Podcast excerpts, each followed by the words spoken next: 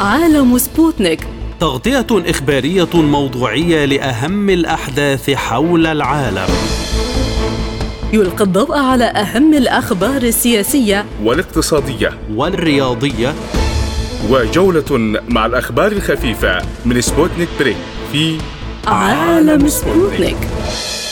أهلا بكم مستمعينا الكرام في حلقة جديدة من عالم سبوتنيك. معكم في هذه الحلقة عبد الله حميد ونوران عطا الله والبداية مع أبرز العناوين. شويغو يقول إن واشنطن وحلفائها يعملون على جر دول أخرى لمواجهة عسكرية مع موسكو وبكين. البحرية الأمريكية تكشف عن خطة لتغيير قواعد اللعبة في تايوان. حركة جيش تحرير السودان تعلن تحريك قوات للفصل بين الجيش وقوات الدعم السريع. الجزائر ومالي تؤكدان رغبتهما في إعادة إطلاق اتفاق السلام. اقتصاديا صندوق النقد الدولي يكشف عن استقرار غير متوقع للاقتصاد الروسي.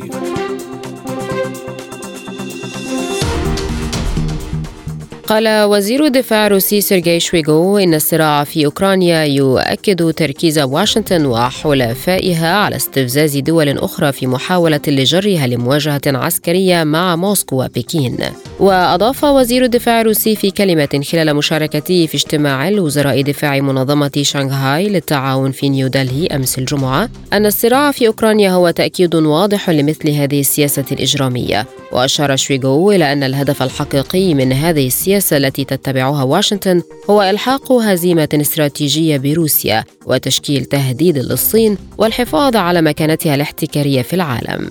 وأوضح شويغو أنه وفقا لهذا الغرض تم إنفاق أكثر من خمسة مليارات دولار أمريكي على الانقلاب المناهض للدستور في كييف سنة 2014 والذي أدى إلى تشكيل نظام قومي معاد لروسيا على حدودها. وأوضح وزير الدفاع الروسي أنه بالنظر إلى رفض كييف الامتثال لاتفاقات مينسك والتهديد الحقيقي لسكان دونباس قررت موسكو إجراء عملية عسكرية. خاصة. في هذا الموضوع ينضم إلينا من دمشق سيادة اللواء محمد عباس الخبير العسكري والاستراتيجي. بعد التحية سيادة اللواء هل تنجح واشنطن في توريط دول أخرى في صراع مع روسيا والصين على خلفية الأزمة في أوكرانيا؟ بكل تأكيد. الامريكي معنيهم بدعم استقرار العالم. هو رجل الإطفاء انتهى دوره ويحاول انشاء الحرائق في كل مكان. آه، الأمريكي مصلحته دائما في خلق التناقضات والاستثمار في هذه التناقضات ومنع أي استقرار للمنطقة والعالم بحيث أنه يستثمر في هذه في هذا الدور ويمارس هذا الدور. نعم أمريكا اليوم سوف تنجح وهي تنجح اليوم في توريط الفلبين فيتنام تايلاند تايوان الدول المطلة على بحر الصين الجنوبي من أجل خلق التناقضات والصراعات والاستثمار فيها من أجل زعزعة استقرار العلاقة بين هذه الدول والصين هي لم تتخيل هي مارست نفس الأسلوب عندما هي مارست نفس الأسلوب عندما اشعلت حرب في أوكرانيا من خلال تقدم الناتو باتجاه الشرق واعتبرت أن أوكرانيا هي خاصية رخوه لروسيا. دعني آه، أدخل سوريا في المسألة، سوريا كانت تشكل هدفا استراتيجيا لأمريكا من أجل السيطرة على بوابه الشرق المتوسط والتي تتوضأ عليها سوريا في موقع جيوستراتيجي، وعندما استفرغت الجيوش البديلة وفي الإرهابيين وأرادت أن تحقق عدوانها في سوريا فشلت بفعل صمود الشعب السوري وثبات الدولة السورية ودعم روسيا لسوريا في مواجهة الإرهاب، واعتبرت أمريكا أن روسيا بتورطها في سوريا يمكن لها أن تحقق لها هدفا استراتيجيا. من خلال وجود مستنقع من الرمال المتحركة يمكن لروسيا أن تغرق فيها. وبالتالي تنشغل روسيا في سوريا بحربها مع مع السوريين وفي مواجهة الإرهاب. روسيا كانت أكثر استقرارا في علاقاتها واستطاعت أن تنطلق مع الدولة السوريه وبالنجاح الدولة السورية استطاعت أن تحقق استقرارا في سوريا وهزيمة للإرهاب، من أجل ذلك انتقلت الحرب إلى أوكرانيا، اليوم هل يمكن لبحر قزوين بحر قزوين اليوم والبحر الأسود والمناطق التي باتت محضرة للاشتعال، ما زي يجري في ناغورنو كاراباخ، ما زي يجري بين أرمينيا وأذربيجان، كيف يمكن لهذه الحرب أن تتوسع؟ كيف يمكن لزعزعة استقرار العالم ان ينطلق؟ هنالك مشروع صيني الحزام والطريق، هذا المشروع اليوم بكل ما يحمله من من دوائر الاستقرار التنميه الاقتصاديه والتنميه المستدامه للدول للدول التي تمر به يمر به هذا هذا المشروع، أمريكا ليس من مصلحتها أن يتحقق الاستقرار وليس من مصلحتها أن يحدث تطور اقتصادي لهذه الدول، أمريكا يستثمر في إفقار الشعوب وفي ذهب وسرقة ثرواتها وخيراتها. ما هي خيارات موسكو اذا للتعامل مع هذه السياسة الأمريكية الإجرامية بحسب وصف شويغو؟ سياسة روسيا اليوم تنطلق من ثبات الدولة الروسية على مبادئها وعلى مواقفها وقدرتها على استقطاب أصدقائها وحلفائها وتوسيع مساحة ومروحة الأصدقاء. يعني عندما نتحدث عن الأصدقاء في في موسكو موسكو وبكين هذا هؤلاء يصلون إلى البريكس شنغهاي في أمريكا الجنوبية في أفريقيا في آسيا. في دول أوروبا الشرقية التي لها أن تكون ما تزال موجودة مع مصالحها ومع سيادتها الوطنية. أعتقد أن الثبات الثبات الاقتصادي الروسي قد أفشل المشروع الأمريكي، الاقتصاد الروسي قد افشل المشروع الأمريكي، الثبات الاقتصادي الصيني أيضا قدرة على قدرة الصين وروسيا على توحيد الرؤيه الاستراتيجيه الاقتصاديه لا اتحدث عن رؤية عسكرية، أنا اتحدث في البعد الاقتصادي وفي استقطاب الشعوب وفي مساعدة الشعوب على تجاوز الهيمنة الأمريكية، تجاوز الدولار الأمريكي، يشهد الدولار في الخلف وتكون هنالك عملات وطنية محلية هنالك تبادل سلعي هنالك سلة واسعه من العملات يمكن لها أن تتجاوز الدولار بما يضمن صعود هذه الدول بما يضمن ثباتها واستقرارها وأيضا هزيمه الاقتصاد الأمريكي الذي يرمي إلى الهيمنة على اقتصاد الشعوب وسرقه الثروات وخيرات الشعوب. هنالك أيضا الدور الذي يمكن أن تلعبه الدول وفي في مسألة توظيف الإعلام، الإعلام العالمي، الإعلام المقاوم المناهض بالهيمنه الأمريكية، الإعلام الذي يكشف طبيعة الدور الامريكي في صناعة حرب اوكرانيا، الحرب في بحر الصين الجنوبي، الحرب في السودان، يوجد في السودان، أليست طابع أمريكية التي ثبتت في السودان من أجل دعوات استقرار شرق أفريقيا ووسط أفريقيا وغرب أفريقيا وجنوبها وشمالها؟ التي مساله أمريكية لغاية الهيمنة على اقتصاديات أفريقيا التي تكمن فيها مناجم الذهب واليورانيوم والنفط وغير ذلك؟ اذا هذا هو الدور الأمريكي وهذا هو الدور الروسي. وأعتقد أن السيد شويغو يدرك تماما المهام الجسيمه وعلى روسيا ليس فقط ترتبط بروسيا بل على روسيا اليوم والصين ومنظومة شنغهاي والبريكس ان تجسدها بعلاقات تعاون أكثر أكثر ارتباطا وأكثر تعاونا وأكثر تنسيقا فيما بينها. إلى أي مدى يمكن أن تشكل دول منظمة شنغهاي نواة لتشكيل تحالف عسكري في مواجهة الناتو كما تقول تقارير صحفية؟ دعني لا أتحدث عن البعد العسكري لشنغهاي، شنغهاي منظمه منظمة أمن مستدام لدولها التي ترتبط بها، يعني الأمن ليس أمنا عسكريا، حقيقة. الأمن هو أمن مستدام، هو أمن اقتصادي، هو أمن اجتماعي، هو أمن ثقافي، هو أمن مجتمعي، هو أمن أخلاقي، هو أمن يبحث عن الحالة المستدامة للشعوب التي تضمن لهذه الشعوب بقائها واستمرارها، الأمن العسكري أو ما يتضمن أو ما يرتبط بالبعد العسكري للأمن هو القدرات العسكرية والوسائط العسكرية. أتصور وفي رأيي الشخصي أن كل دول العالم اليوم تتجنب الصراعات العسكرية وهنالك سعي دائما للحروب البديلة يعني أي صراع بين بين منظومة شنغهاي والناتو سيؤدي إلى دمار العالم خاصة وأن أي تمتلكان الأسلحة النووية. أنا في تصوري وفي رأيي الشخصي أن دول شنغهاي والبريكس تبحثان معا عن تنمية مستدامة تضمن استقرار استقرار العالم وثبات العالم وقدرة هذا العالم على مواجهة التهديدات التي يخلقها تخلقها تحديات البيئة، تحديات الاطماع الأمريكية والغربية التي ترمي إلى إلى الهيمنة على اقتصاد الشعوب وسرقة ثروات الشعوب، لكن لابد من قدرات عسكرية تحمي هذا هذا الأمن الاقتصادي، لابد من وجود عسكرية وقدرات تقنية عسكرية تضمن آه، مواجهة أو تضمن الردع. لا أقول مواجهة تضمن الردع. وتضمن أيضا أن ترجم السلوك الأمريكي بحيث يكون مترددا كثيرا جدا قبل أن يلجا إلى خياراته العسكريه، إذا القدرات العسكرية الروسيه والصينية هي قدرات كبيرة ولا شك هي تشكل حالة ردع استراتيجي في مواجهة تقدم الناتو باتجاه الشرق وأيضا الهيمنة الأمريكية ومحاوله نقل بؤر الصراع. يعني التقانه العسكرية البحرية الأمريكية التي تشكل يعني تحتل أكثر من 75 75 قاعدة ربما في 75 دولة من دول العالم. هنالك عسكرية أمريكية تنتشر فيها وبالتالي هذا الأمر يشكل زعزعة لاستقرار الشعوب وتقريبا لأمن واستقرار هذه الشعوب. اذا اليوم نحن بحاجة إلى إلى قدرات عسكرية روسية متطورة صينية متطورة. منظومة شنغهاي المتكاملة في إطار تخطيط عسكري في تخطيط عسكري متكامل ومنسجم يمكن له أن يشكل رادعا في مواجهة الناتو ويمنعه من اختراق هذه المجتمعات وهذه الشعوب أو تهديد أمنها واستقرار أمنها. وبالتالي لابد من وجود آه، بنية عسكرية آه، متكاملة منسجمة متطورة سابقة. بكل أسف هناك سباق تسلح قائم. يعني المشكلة أن أن الناتو يطور تقنيته العسكرية من أجل اختراق المجتمعات والشعوب والدول وروسيا والصين تطوران قدراتهما العسكرية لضمان حماية أمن المجتمعات وأمن الشعوب وتأمين الأمن المستدام. الامن المستدام لهذه الشعوب ولهذه الدول مواجهه الهيمنه الأمريكية والعدوان الأمريكي. إذا في ضوء هذه التطورات هل اقتربت واشنطن من فقدان مكانتها الاحتكارية في العالم؟ أكيد تحدث في أمريكا اليوم عن هزيمة الدولار وهزيمة الاقتصاد الأمريكي وأن أمريكا باتت في وضع صعب جدا. أستطيع القول هنالك منحنى بياني هابط للهيمنة الأمريكية.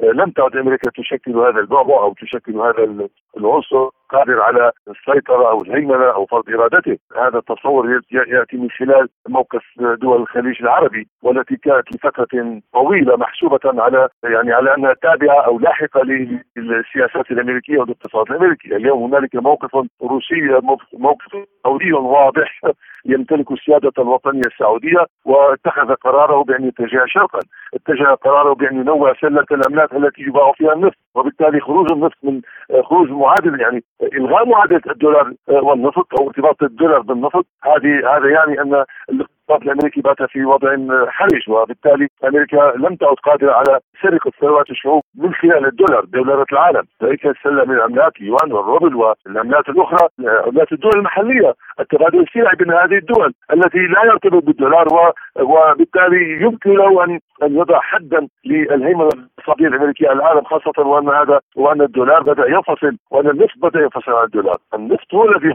من السياسات السعودية والامارات وإيران والدول المصدرة للنفط التي اتخذت قراراتها بان تخرج الدولار من من سله من سلة الرئيسيه لبيع النفط. هذا من ناحية، من الناحيه الثانية هنالك صعوبات تواجه الداخل الأمريكي، هنالك بوادر انشقاق، هنالك بوادر تؤكد على أن الداخل الأمريكي لديه صعوبات وتحديات وتهديدات من خلال المنظومة المجتمعية من خلال الصناعة الأمريكية المرتبطة والتي صدرت إلى الصين الصين هي التي استقطبت الصناعة الأمريكية واستطاعت أن أن تشكل صناعتها المحلية صناعتها المحلية في الصين والتي باتت صناعة عالمية، باتت هي التي تصدر إلى إلى أمريكا وإلى أوروبا وباتت أمريكا مرتبطة بالصين من خلال المنتج الصناعي الصيني، من ناحية من ناحية ثانية أعتقد أن الاحتكار الذي كانت تمارسه أمريكا للهيمنة على اقتصاد الشعوب وعلى اقتصاد العالم قد قد أفل، هنالك حاله من عدم الاستقرار في الداخل الأمريكي سواء كان من خلال اتساع مساحة الفقر،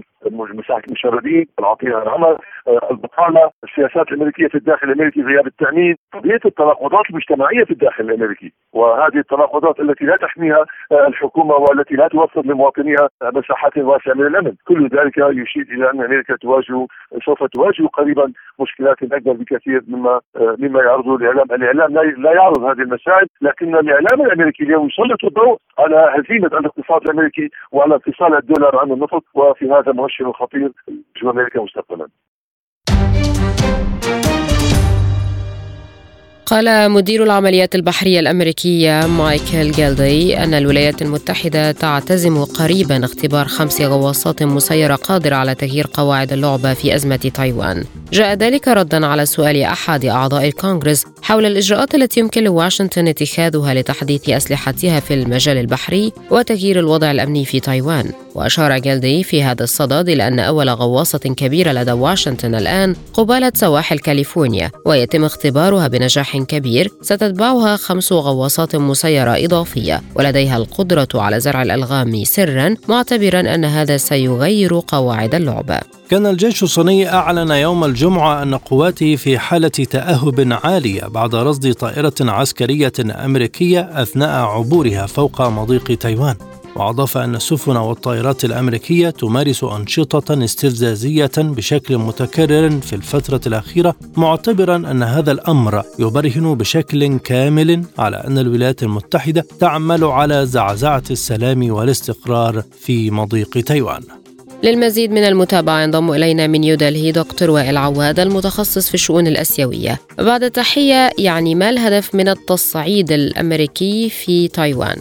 أسعد الله أوقاتكم بخير، لا شك أن الولايات المتحدة تريد أن تستمر في استفزازاتها المتكررة تجاه الصين على مدى السنوات الماضية خاصة بعد دخول بايدن البيت الأبيض ومن ثم الزيارات المتكررة للمسؤولين الأمريكيين وزيارة البوارج الأمريكية القادرة على حمل رؤوس النووية والتدريبات العسكرية إن كانت مع اليابان وكوريا الجنوبية وإن كانت مع الفلبين كل ذلك يدل على أن الولايات المتحدة غير راضية لهذا النمو الاقتصادي الواسع للصين و ونفوذها في هذه المنطقة وأنها تريد أن يكون هناك حدا لهذا النفوذ من خلال تحجيم دور الصين المتنامي.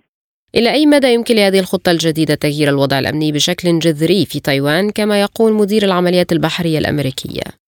طبعا الولايات المتحدة تريد أن ترسل رسائل إلى الصين واضحة بأن مضيق تايوان اولا هذا منطقة بحر إقليمي وليست دولي وليست بحرا اقليميا أو منطقة إقليمية كما تقول الصين باعتبار أن الولايات المتحدة الآن استراتيجيتها العسكرية نحو حرية الملاحة والتحليف في هذه المناطق وهذا دليل على أنها تريد أن تستفز آه، الصين بمثل هذه الإجراءات. وأعتقد أن وجود الأمريكي هو أكثر منه استعراض عضلات ليس إلا لأنه ليس في مقدور الولايات المتحدة أن تواجه دولتين نوويتين في آن واحد إن كانت الحرب بالوكالة في بين روسيا وأوكرانيا وإن كانت أيضا الآن التوترات في مع تايوان التي تحاول الولايات المتحدة أن تصعد بها خلال هذه السنة باعتبار أن الانتخابات الرئاسية المقبلة في البيت الأبيض والانتخابات الرئاسية المقبلة أيضا عفوا في تايوان هذا يعني أن الولايات المتحدة تريد الانفصاليين أن تشجعهم على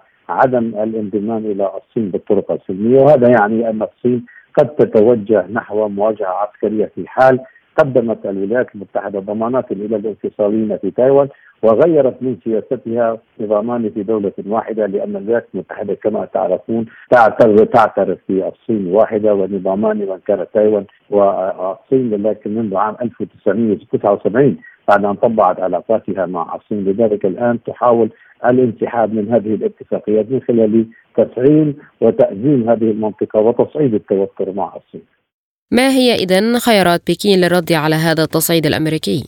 طبعا الصين ماضية في تعزيز قدراتها العسكرية البحرية الجوية وأيضا قدراتها الردع التي تنتمي بشكل سريع وتتخوف منه الولايات المتحدة. هذه من ناحية. الناحية الثانية الصين لم تتوانى في إجراء تدريبات من الأسلحة الحية في مضيق تايوان وكررت هذه العملية بعد الزيارة الأخيرة التي قامت بها رئيسة تايوان في خلال زيارتها إلى أمريكا اللاتينية ولقائها مع رئيس مجلس الشيوخ الأمريكي مكارتي في في واشنطن آه، وهذا هو الشخص الثالث في الولايات المتحدة الأقوى بعد الرئيس الأمريكي ونائب الرئيس، اذا هذا التوتر يرافقه آه، ردود فعل صينية واضحة. للحد من اللعب من قبل الولايات المتحدة ورسائل الصين واضحه بأن تايوان خطرة ما حدود التصعيد في هذه الأزمة خصوصا بعد رفع الصين حالة التأهب بعد رصد مسيرة أمريكية فوق مضيق تايوان. أعتقد أننا نحن الآن في حالة سباق تسلح في هذه المنطقة، ليست هناك مواجهة عسكرية في الأفق، لأن اولا التوتر في البحر الجنوبي الصيني قائم، التوتر في مضيق تايوان قائم، التوتر بين الكوريتين قائم والولايات المتحدة تبحث عن تحالفات عسكرية في هذه المنطقة إن كانت من خلال التحالف الرباعي مع اليابان وأستراليا والهند وإن كان من الثلاثي مع أستراليا وبريطانيا. والآن تبحث عن العيون الخمس مع نيوزيلندا وأيضا مع الفلبين واليابان من ناحية ثانية لأنها تحاول تطويق الصين من جميع الجبهات. لذلك أنا أعتقد أننا نتوجه نحو المزيد من سباق التسلح والمزيد من التوتر وليس المواجهة العسكرية في الوقت الاخير. أعلن رئيس حركة جيش تحرير السودان مني آركو مناوي تحريك قوة عسكرية مشتركة للفصل بين قوات الجيش والدعم السريع وأضاف مناوي عبر حسابه على تويتر إن قيادات الحركات المسلحة تواصلوا وقرروا تحريك قوة عسكرية مشتركة للفصل بين المتحاربين بالتعاون مع السلطات المحلية وذلك منعا لتوسع دائرة الانفلات وفق تعبيره.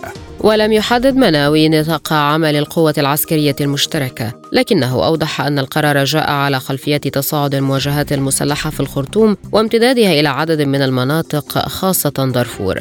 إلى ذلك يستقبل وزير الخارجية المصري سامح شكري اليوم بمقر الوزارة بالعاصمة المصرية المبعوث الخاص لرئيس مجلس السيادة السوداني السفير دفع الله الحج علي حول هذا الموضوع ينضم إلينا من باريس الصادق اليوسف نائب المركز الأوروبي السوداني لدراسات السلام. أهلا بك سيد الصادق، ما هدف جيش تحرير السودان من تحريك قواته للفصل بين الجيش السوداني والدعم السريع؟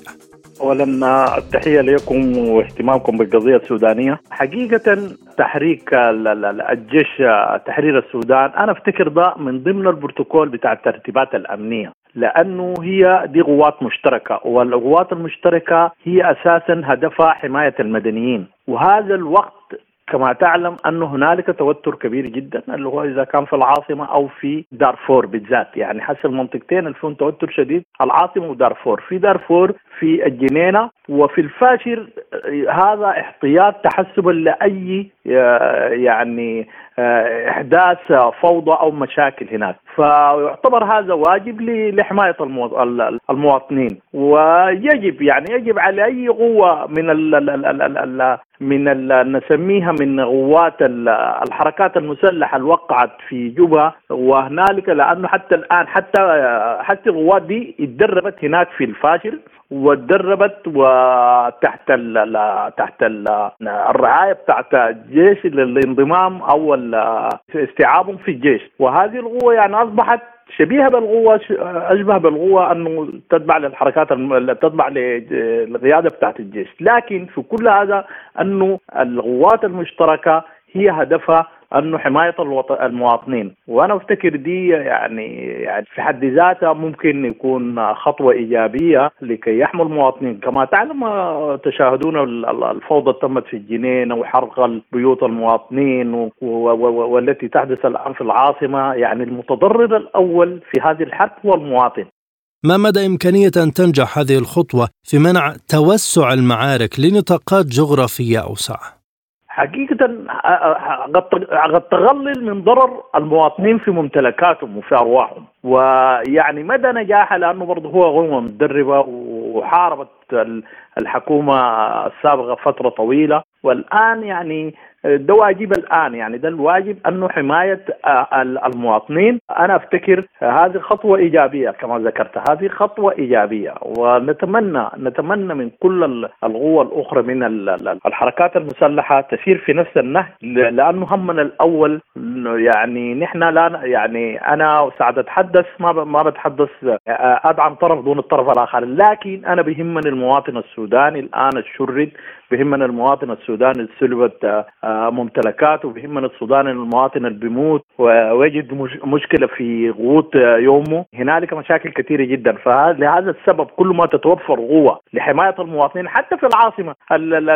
الشباب في لجان المغام أو في لجان الأحياء. هنالك مبادرات لكي يحموا احياهم من القوات التي تتمركز في داخل الأحياء. فأنا أفتكر دي بوادر طيبة وممكن تقلل من أضرار الحرب. هل هناك مخاوف من انخراط تشكيلات عسكرية جديدة في الحرب الدائرة بالسودان؟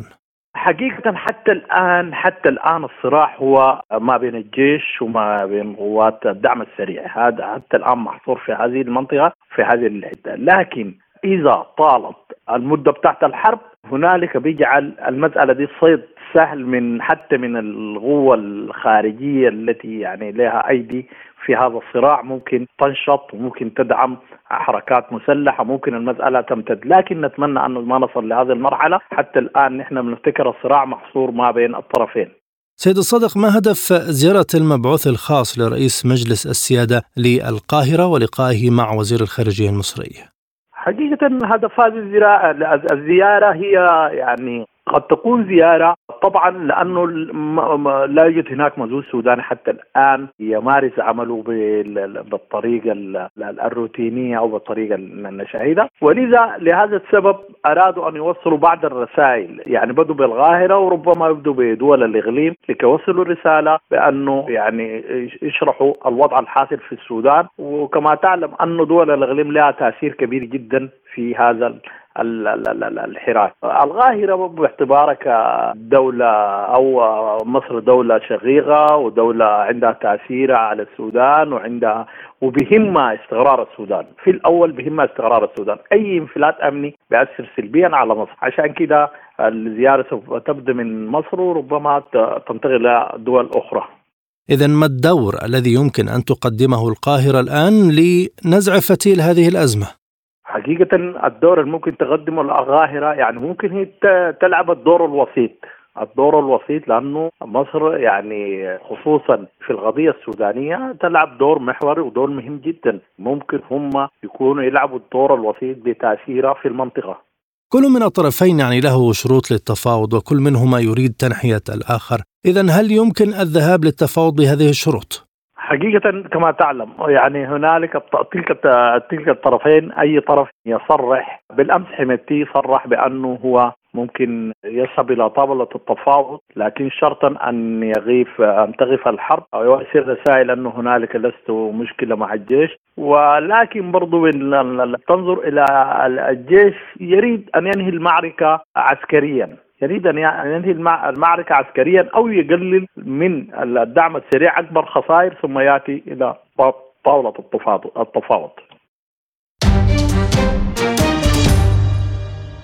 عبرت مالي والجزائر عن رغبتهما في انعاش اتفاق السلام المبرم في عام 2015 بين باماكو والمتمردين بشمالي مالي. والذي بات في طي النسيان ما أدى لتصاعد المخاوف من تجدد أعمال العنف. وقال وزير الخارجية الجزائري أحمد عطاف بعد محادثات مع زعيم المجلس العسكري الحاكم في مالي الكولونيل عاصمي غويتا إن الطرفين قاما بفحص دقيق وصارم للغاية لما هو مطلوب لضمان عملية إعادة إطلاق فعاله ومثمره وذلك من خلال عملية سياسية محمية من الاضطرابات قصيرة المدى. هذا وأكد الوزير الجزائري أن بلاده لن تدخر جهدا في دعم استعادة الأمن والسلم في مالي وذلك انطلاقا من قناعته الراسخة بأن استقرار البلدين يظل غير قابل للتجزئة. ووقعت الجزائر والنيجر اتفاقا عسكريا يقضي بتسيير دوريات عسكرية مشتركة على الحدود التي تربط البلدين فيما يواصل وزير الخارجية الجزائري جولته في منطقة الساحل شملت حتى الآن موريتانيا ومالي والنيجر تستهدف بالأساس تعزيز التنسيق الأمني والعسكري. للمزيد من المتابعة ينضم إلينا من باريس دكتور إسماعيل خلف الله المحلل السياسي الجزائري بعد التحية ما أهمية هذه الاتفاقات الجزائرية مع مالي والنيجر في هذا التوقيت؟ هو من المؤكد بأن التحركات أو الخرجة الأولى التي تقوم بها آه، وزير الخارجية الجزائري في آه، منذ توليه المنصب وكانت وجهته إلى منطقة آه، بلدان الساحل. والواضح أن الجزائر تولي اهتمام كبير لاستقرار هذه المنطقة لما تعانيه من عدم استقرار أمني وعدم استقرار سياسي وأيضا لعدم تواجد مشاريع تنموية آه، تعطي وتسمح بخلق مناخ لإقامة آه، لإقامة هذا آه، الاستقرار. الواضح أن الجزائر تعتبر منطقة الساحل انها بعد أو أمن قومي وأن حدودها العريضة التي تشترك مع الكثير من البلدان بلدان منطقة الساحل. هذا يدعو إلى التاكيد وبعث آه، هذه الاتفاقيات والتعاون سواء في الجانب الأمني أو التعاون فيما يتعلق بالاتفاقيات التي آه التي نتكلم حولها أو المشاريع المشاريع التي يراد أن تبعث من خلالها. الجزائر تريد أن تكون لها شراكة مع في قضية آه، الأنبوب أنبوب الغاز الذي ينطلق من نيجيريا عبر النيجر وأيضا المشاريع التي آه، تريد الجزائر تستثمر فيها داخل هذه البلدان. اذا فأعتقد أن هذه الزيارة تأتي لدفع ولدعم آه هذه هذه الاتفاقيات من جهة، من جهة أخرى أيضا هناك المقاربة الجزائرية التي المبنية على آه على اتفاق السلم والمصالحة في مالي والذي آه، كللت باتفاق وهو ما يعرف باتفاق الجزائر في 2015 هذا الاتفاق الذي ربما آه، وجد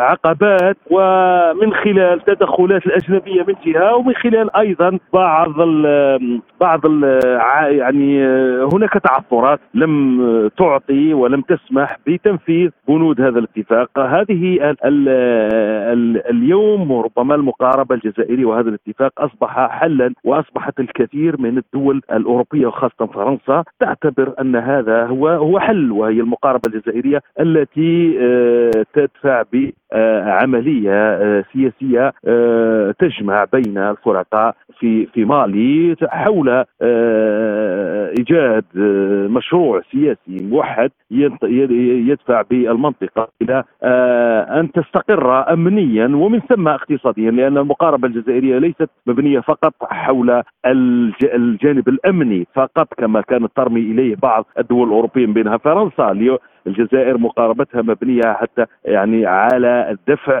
الوتيرة التنمية التنمية التي تعاني منها المنطقة. فهي تعلم بأن آه، عدم وجود آه، تنمية بالمنطقة هو إعلان وإذان وربما آه، هو ثغرة كبيرة تجعل آه، من كل باب المنطقة يكون مصيدة للجماعات المسلحة والجماعات التي تستثمر في الجريمة المنظمة سواء تعلق بالمخدرات التاجرة في السلاح المتاجرة بالبشر الهجرة غير الشرعية كلها هذه الجريمة المنظمة. أعتقد أيضا هذا التحركات الجزائرية تدفع بالتعاون في ظل مواجهة هذه الجريمة العابرة للحدود.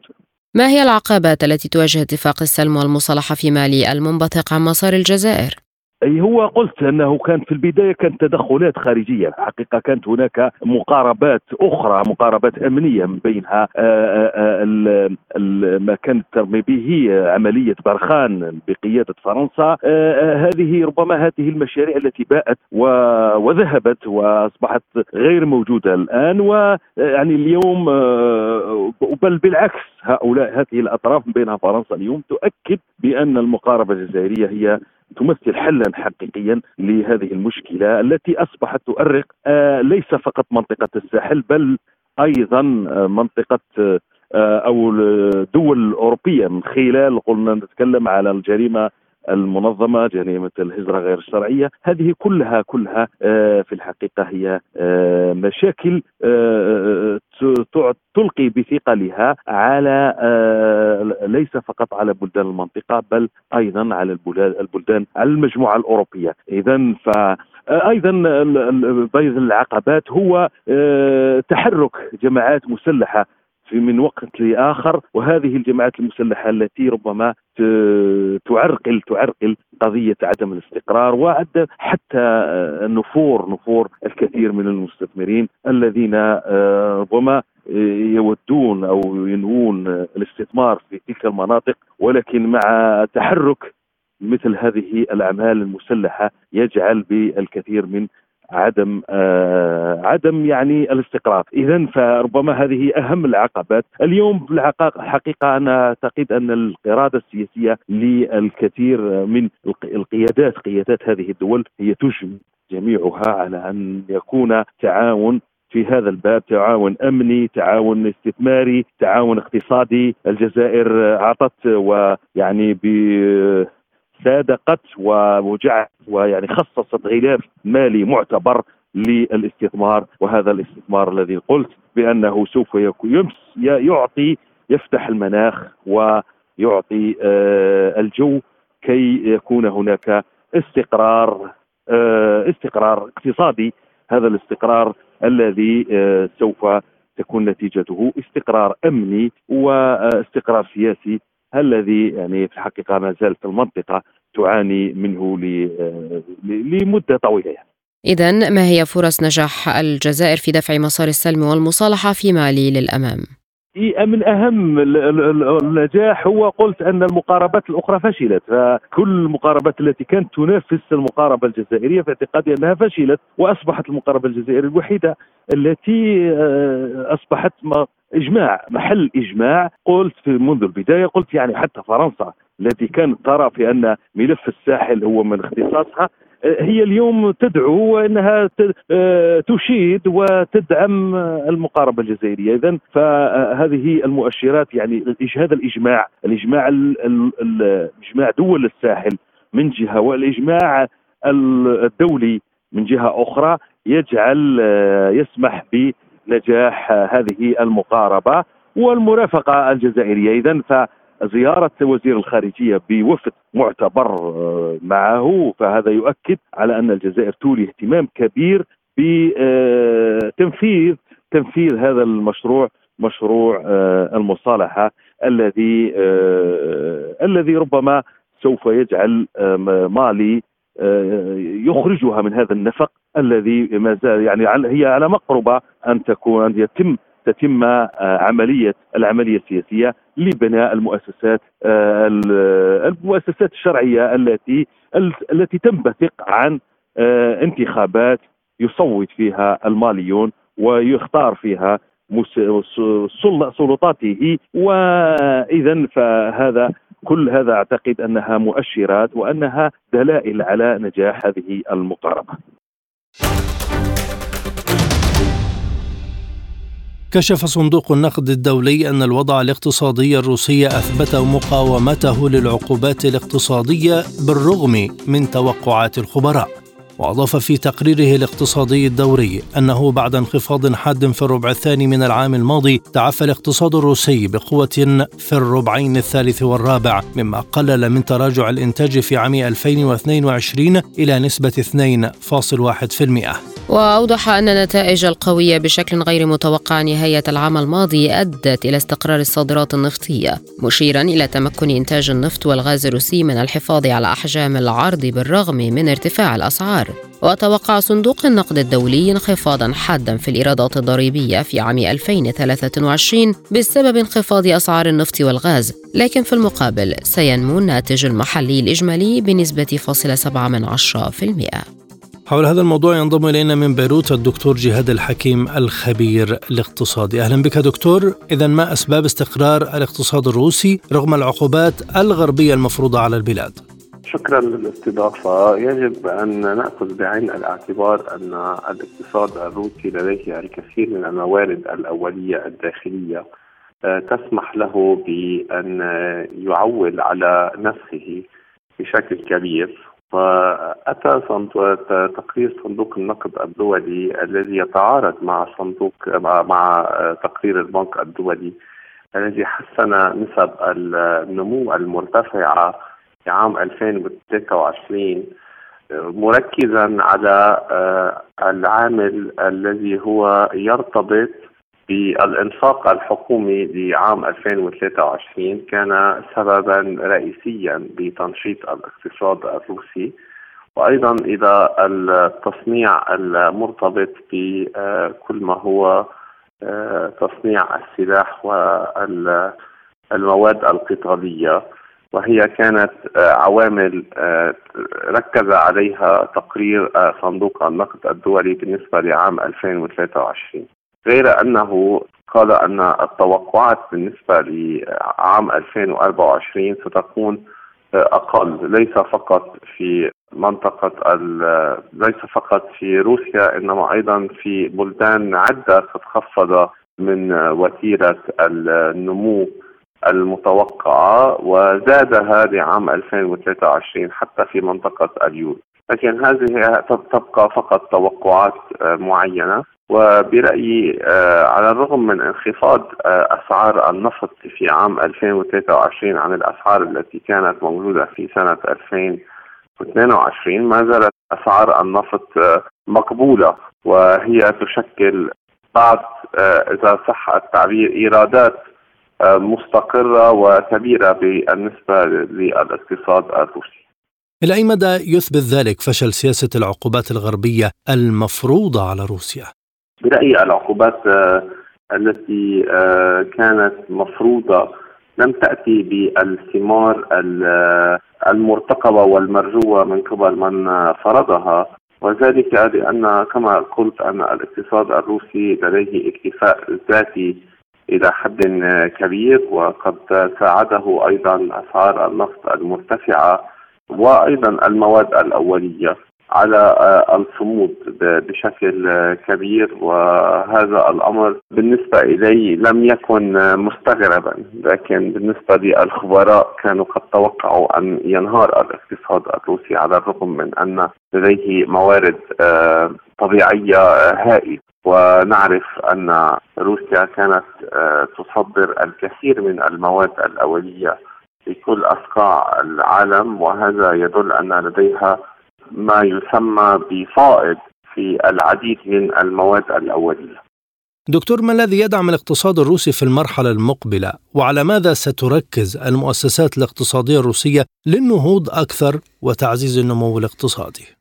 برأيي سيكون هنالك تصدير إلى أسواق جديدة والاستعادة أكثر عن منطقة اليورو بما يخص تصدير النفط والغاز وسيقومون ب الاتجاه نحو بلدان آه، كما هو الحال اليوم في آسيا وشرق آسيا والصين والهند وبلدان أخرى. سيكون هنالك تبادل تجاري أكبر مع آه، بلدان البريكس. آه، بشكل خاص.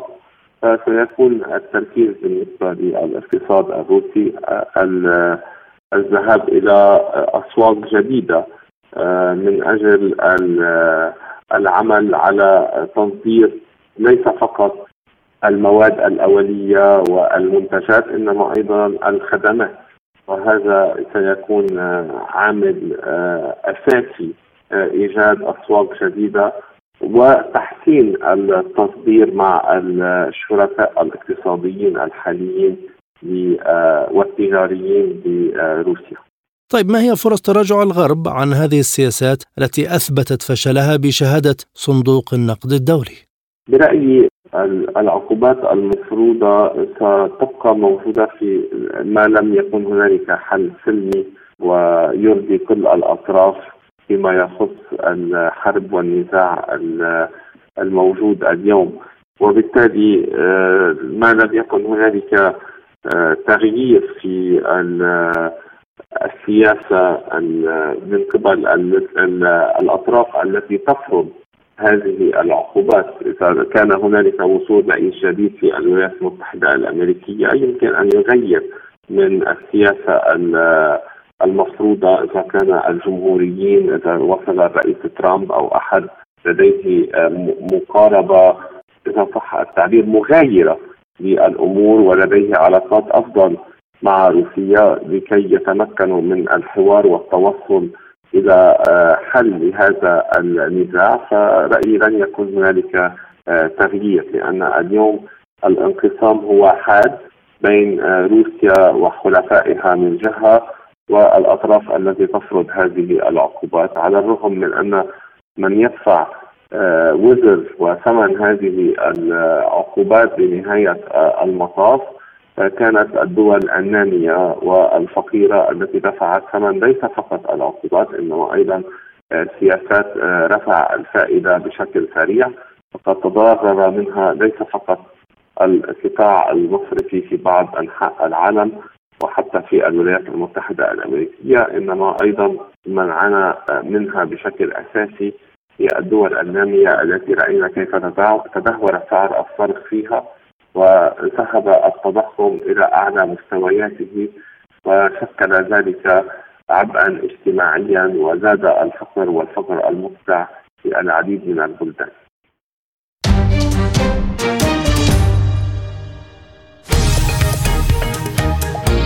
عالم سبوتنيك يغطي جميع الأحداث السياسية والاقتصادية والرياضية حول العالم على مدار الساعة تتابعون عالم سبوتنيك مع أهم خبراء التحليل السياسي والاقتصادي. نقترب معكم في متابعة دقيقة من القضايا السياسية والاقتصادية، كما نستعرض أهم الأخبار الرياضية والفنية والبيئية. انتظروا عالم سبوتنيك أيام الجمعة والسبت والأحد من كل أسبوع. مساحة حرة برنامج يسلط الضوء على أهم القضايا الاجتماعية والاقتصادية حول العالم.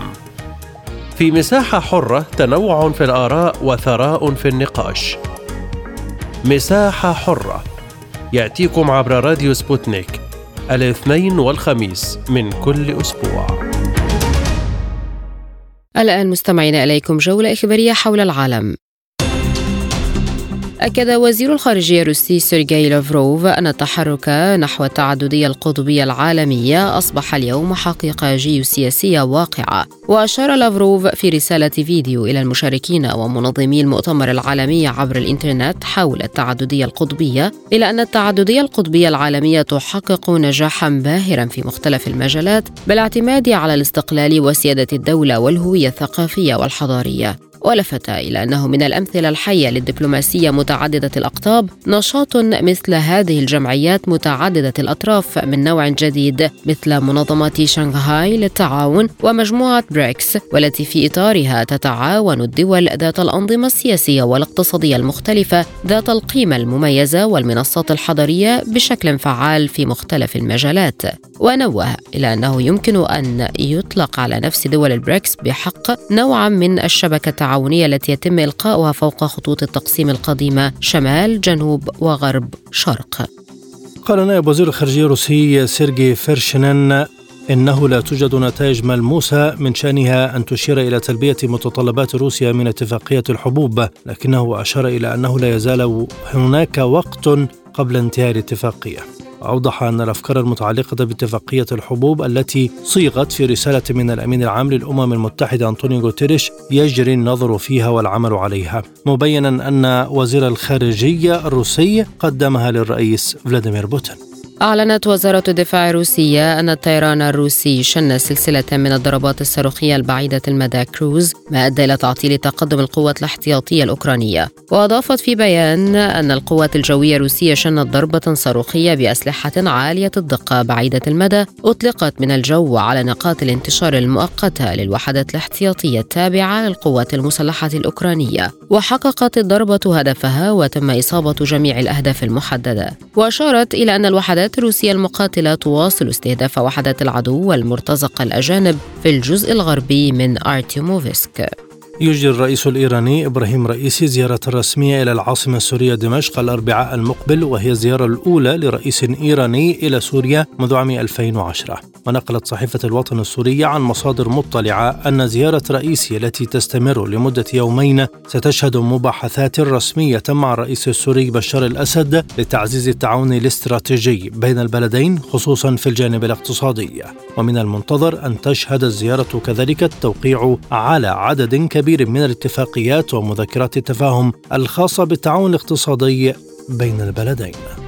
هدد قائد الدفاع الجوي الإيراني العميد علي رضا صباحي إسرائيل بما قال إنه رد مدمر في حال هاجمت بلاده. وقال إن قوة الدفاع الجوي للجمهورية الإسلامية الإيرانية تعد ضمن القوى الأولى للدفاع الجوي بالمنطقة وهذه القضية تمثل واقعا لا يمكن إنكاره. على حد قوله. وأوضح أن المعدات التي تستخدمها قواته في الوقت الحاضر في الدفاع الجوي بالبلاد هي المعدات الأقوى والأحدث في العالم. أعلنت قوة الدعم السريع سيطرتها على 90% من كامل ولاية الخرطوم إضافة إلى إحكام سيطرتها على جميع الطرق المؤدية إلى داخل ولاية الخرطوم. وجددت قوات الدعم السريع التزامها بشكل كامل بالهدنة الإنسانية المعلنة لفتح ممرات آمنة للمواطنين لقضاء احتياجاتهم الأساسية وتسهيل عمليات إجلاء الرعايا الأجانب.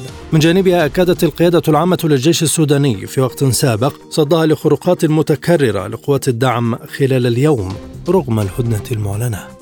قال الجيش السوداني اليوم إن التآمر على الدولة السودانية كان كبيرا وخططت له جهات في الداخل والخارج لافتا إلى نجاح في إحباط محاولة فاشلة للاستيلاء على الحكم بقوة. وأضاف الجيش السوداني في بيان أن ما جرى خلال الأسبوعين الماضيين كان محاولة فاشلة للاستيلاء على الحكم بالقوة. وأكد البيان أن الجيش نجح في إحباط مشروع لاختطاف الدولة السودانية بكل تاريخها لصالح مشروع حكم ذاتي لشخص واحد. وأضاف أن الجيش يعمل على تهيئة الظروف المناسبة لتتمكن الشرطة وبقية أجهزة الدولة من استئناف عملها مشيرا إلى أنه يعمل على عودة الحياة لطبيعتها بأسرع وقت ممكن.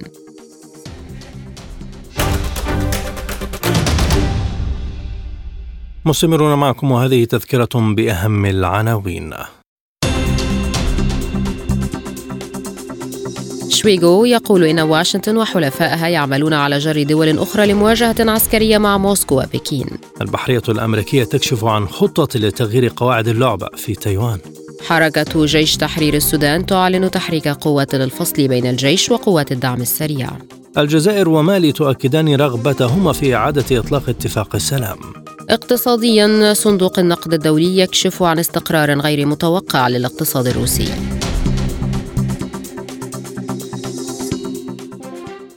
الآن إلى جولة في أخبار الاقتصاد. قال وزير الخارجية التركي مولود شاوشوغلو إن الصعوبات في تنفيذ الجزء الروسي من صفقة الحبوب مستمرة بسبب الولايات المتحدة وبريطانيا.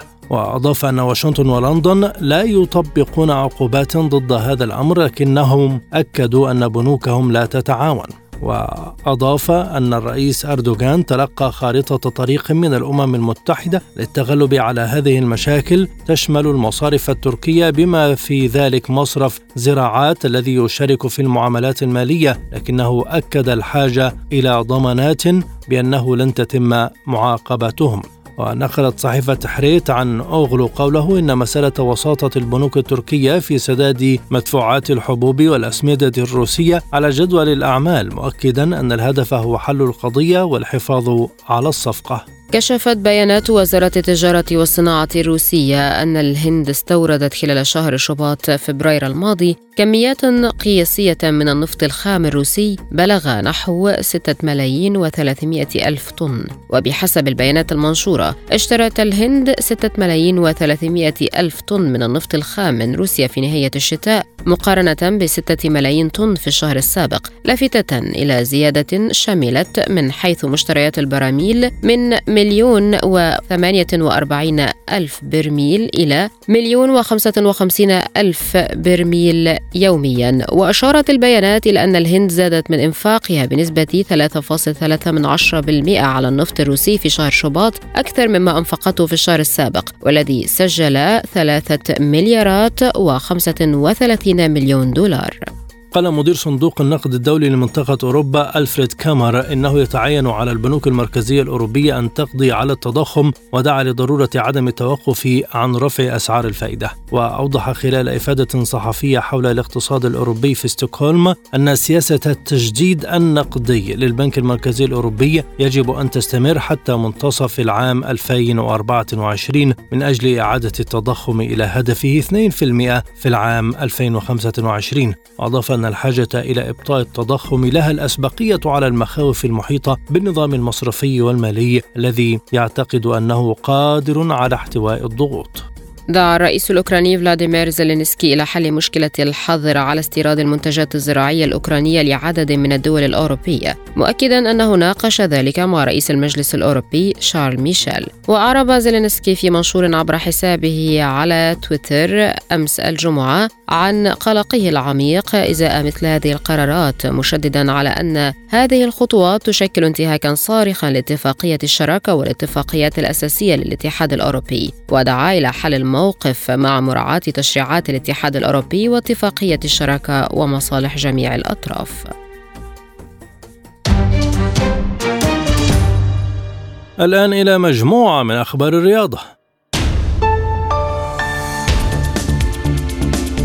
أشارت تقارير إعلامية إلى أن استبعاد فريق برشلونة من دوري أبطال أوروبا الموسم المقبل ربما يكون واردا بسبب اتهامات بالرشاوى تتعلق بقضية خوسيه نيغريرا النائب السابق للجنة الفنية للحكام في الدوري الإسباني. هذا واتهم المدعي العام الإسباني برشلونة بمنح دفعات مالية مشبوهة إلى نيغريرا مقابل الحصول على خدمات استشارية. ولفت إلى أن تقارير إعلامية أكدت أن التحقيقات لا زالت جارية علما بأنه لا تتوفر معلومات ضد البارسا أوضح أنه في حال عدم وجود مسار قانوني واضح أن الاتحاد الأوروبي لن يخاطر باتخاذ قرار مثير للجدل يتعلق بمنع مشاركة الفريق ذي الشعبية الأكبر في العالم.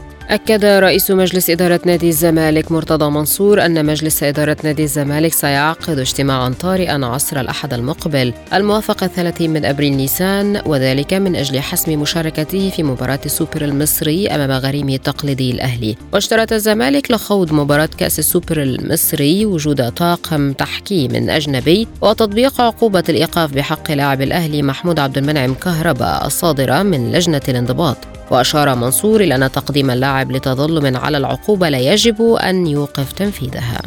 أكدت تقارير صحفية بريطانية أن المهاجم البرتغالي جواو فيليكس الذي يلعب معارا مع فريق تشيلسي في طريقه للبقاء مع الفريق لعام آخر.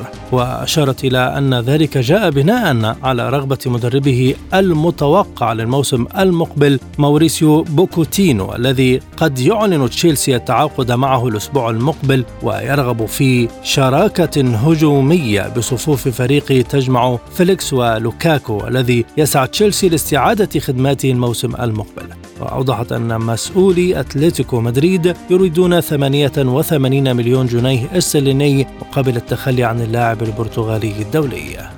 استهل الإسباني كارلوس الكاراز المصنف الثاني عالميا حملة الدفاع عن لقبه في بطولة مدريد المفتوحة للتنس ذات الألف نقطة بفوزه على الفنلندي إيميل روسوفوري. وفاز الكاراز على منافسه الفنلندي بمجموعتين مقابل واحدة وذلك بواقع 6-2 و4-6 و2-6 في المباراة التي أقيمت بينهما أمس الجمعة. ومن المقرر أن يواجه الكاراز المصنف الثاني عالميا في الدور الثالث البلغاري غريغور ديمتروف الذي فاز بدوره على الفرنسي غريغوري باريري بمجموعتين من دون مقابل.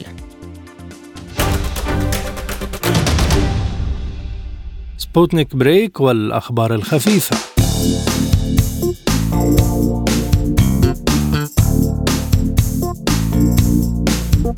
شدد الأمين العام للمجلس الأعلى للآثار المصرية مصطفى وزيري على أن تصوير منصة نتفليكس الأمريكية للملكة كليوباترا في فيلم وثائقي بهيئة إفريقية يعد تزييفا للتاريخ المصري ومغالطة تاريخية صارخة. أكد أنه لهذا السبب يتعين على القائمين على صناعة الفيلم ضرورة تحري الدقة والاستناد إلى الحقائق التاريخية والعلمية بما يضمن عدم تزييف تاريخ وحضارات الشعوب. وأضاف أنه كان يجب الرجوع إلى متخصصي علم الآثار والأنثروبولوجيا عند صناعة مثل هذه النوعية من الأفلام الوثائقية والتاريخية التي ستظل شاهدة على حضارات وتاريخ الأمم. وبين أن هناك العديد من الآثار الخاصة بالملكة كليوباترا من تماثيل والتصوير على العملات المعدنية التي تؤكد الشكل والملامح الحقيقية لها. وأوضح أن جميعها تظهر الملامح الهيلينستيه اليونانية للملكه كليوباترا من حيث البشرة فاتحة اللون والأنف المسحوب والشفاه الرقيقة. اعتبر خبراء صناعة السينما في العالم أن إطلاق فيلم التحدي الروسي هو بمثابة انتصار تاريخي جديد كأول فيلم طويل في العالم يسجل في الفضاء. وتصدر فيلم التحدي الذي انتظره الكثير من المتابعين في العالم خصوصا عشاق الفضاء شباك التذاكر في روسيا ورابطة الدول المستقلة في عطلة نهاية الأسبوع الماضي وذلك بحسب بوابة توزيع الأفلام الروسية وكان له أصداء واسعة بين المتابعين. أكد مدير مهرجان موسكو السينمائي الدولي إيفان كودريافتسيف أن روسيا تقدم إسهاما كبيرا في تطوير السينما العالمية لافتا إلى أن موسكو واحدة من أعمدة السينما في العالم. وأضاف في تصريحات لوكالة سبوتنيك أنه من المستحيل تخيل عالم السينما بمعزل عن روسيا معتبرا أن موسكو من أعمدة السينما لأنها تقدم إسهاما كبيرا في تطويرها ولهذا يتم تقديم روسيا دائما على أنها قوية وجديرة. لا يبقى في هذه الحلقة سوى التذكير بأهم ملفات عالم سبوتنيك. شويغو يقول إن واشنطن وحلفائها يعملون على جر دول أخرى لمواجهة عسكرية مع موسكو وبكين. البحرية الأمريكية تكشف عن خطة لتغيير قواعد اللعبة في تايوان. حركة جيش تحرير السودان تعلن تحريك قوات للفصل بين الجيش وقوات الدعم السريع. الجزائر ومالي تؤكدان رغبتهما في إعادة إطلاق اتفاق السلام. اقتصاديا صندوق النقد الدولي يكشف عن استقرار غير متوقع للاقتصاد الروسي. رياضيا نادي الزمالك المصري يحسم موقفه من المشاركة في مباراة السوبر أمام الأهلي الأحد. المزيد زوروا موقعنا سبوتنيك dot ae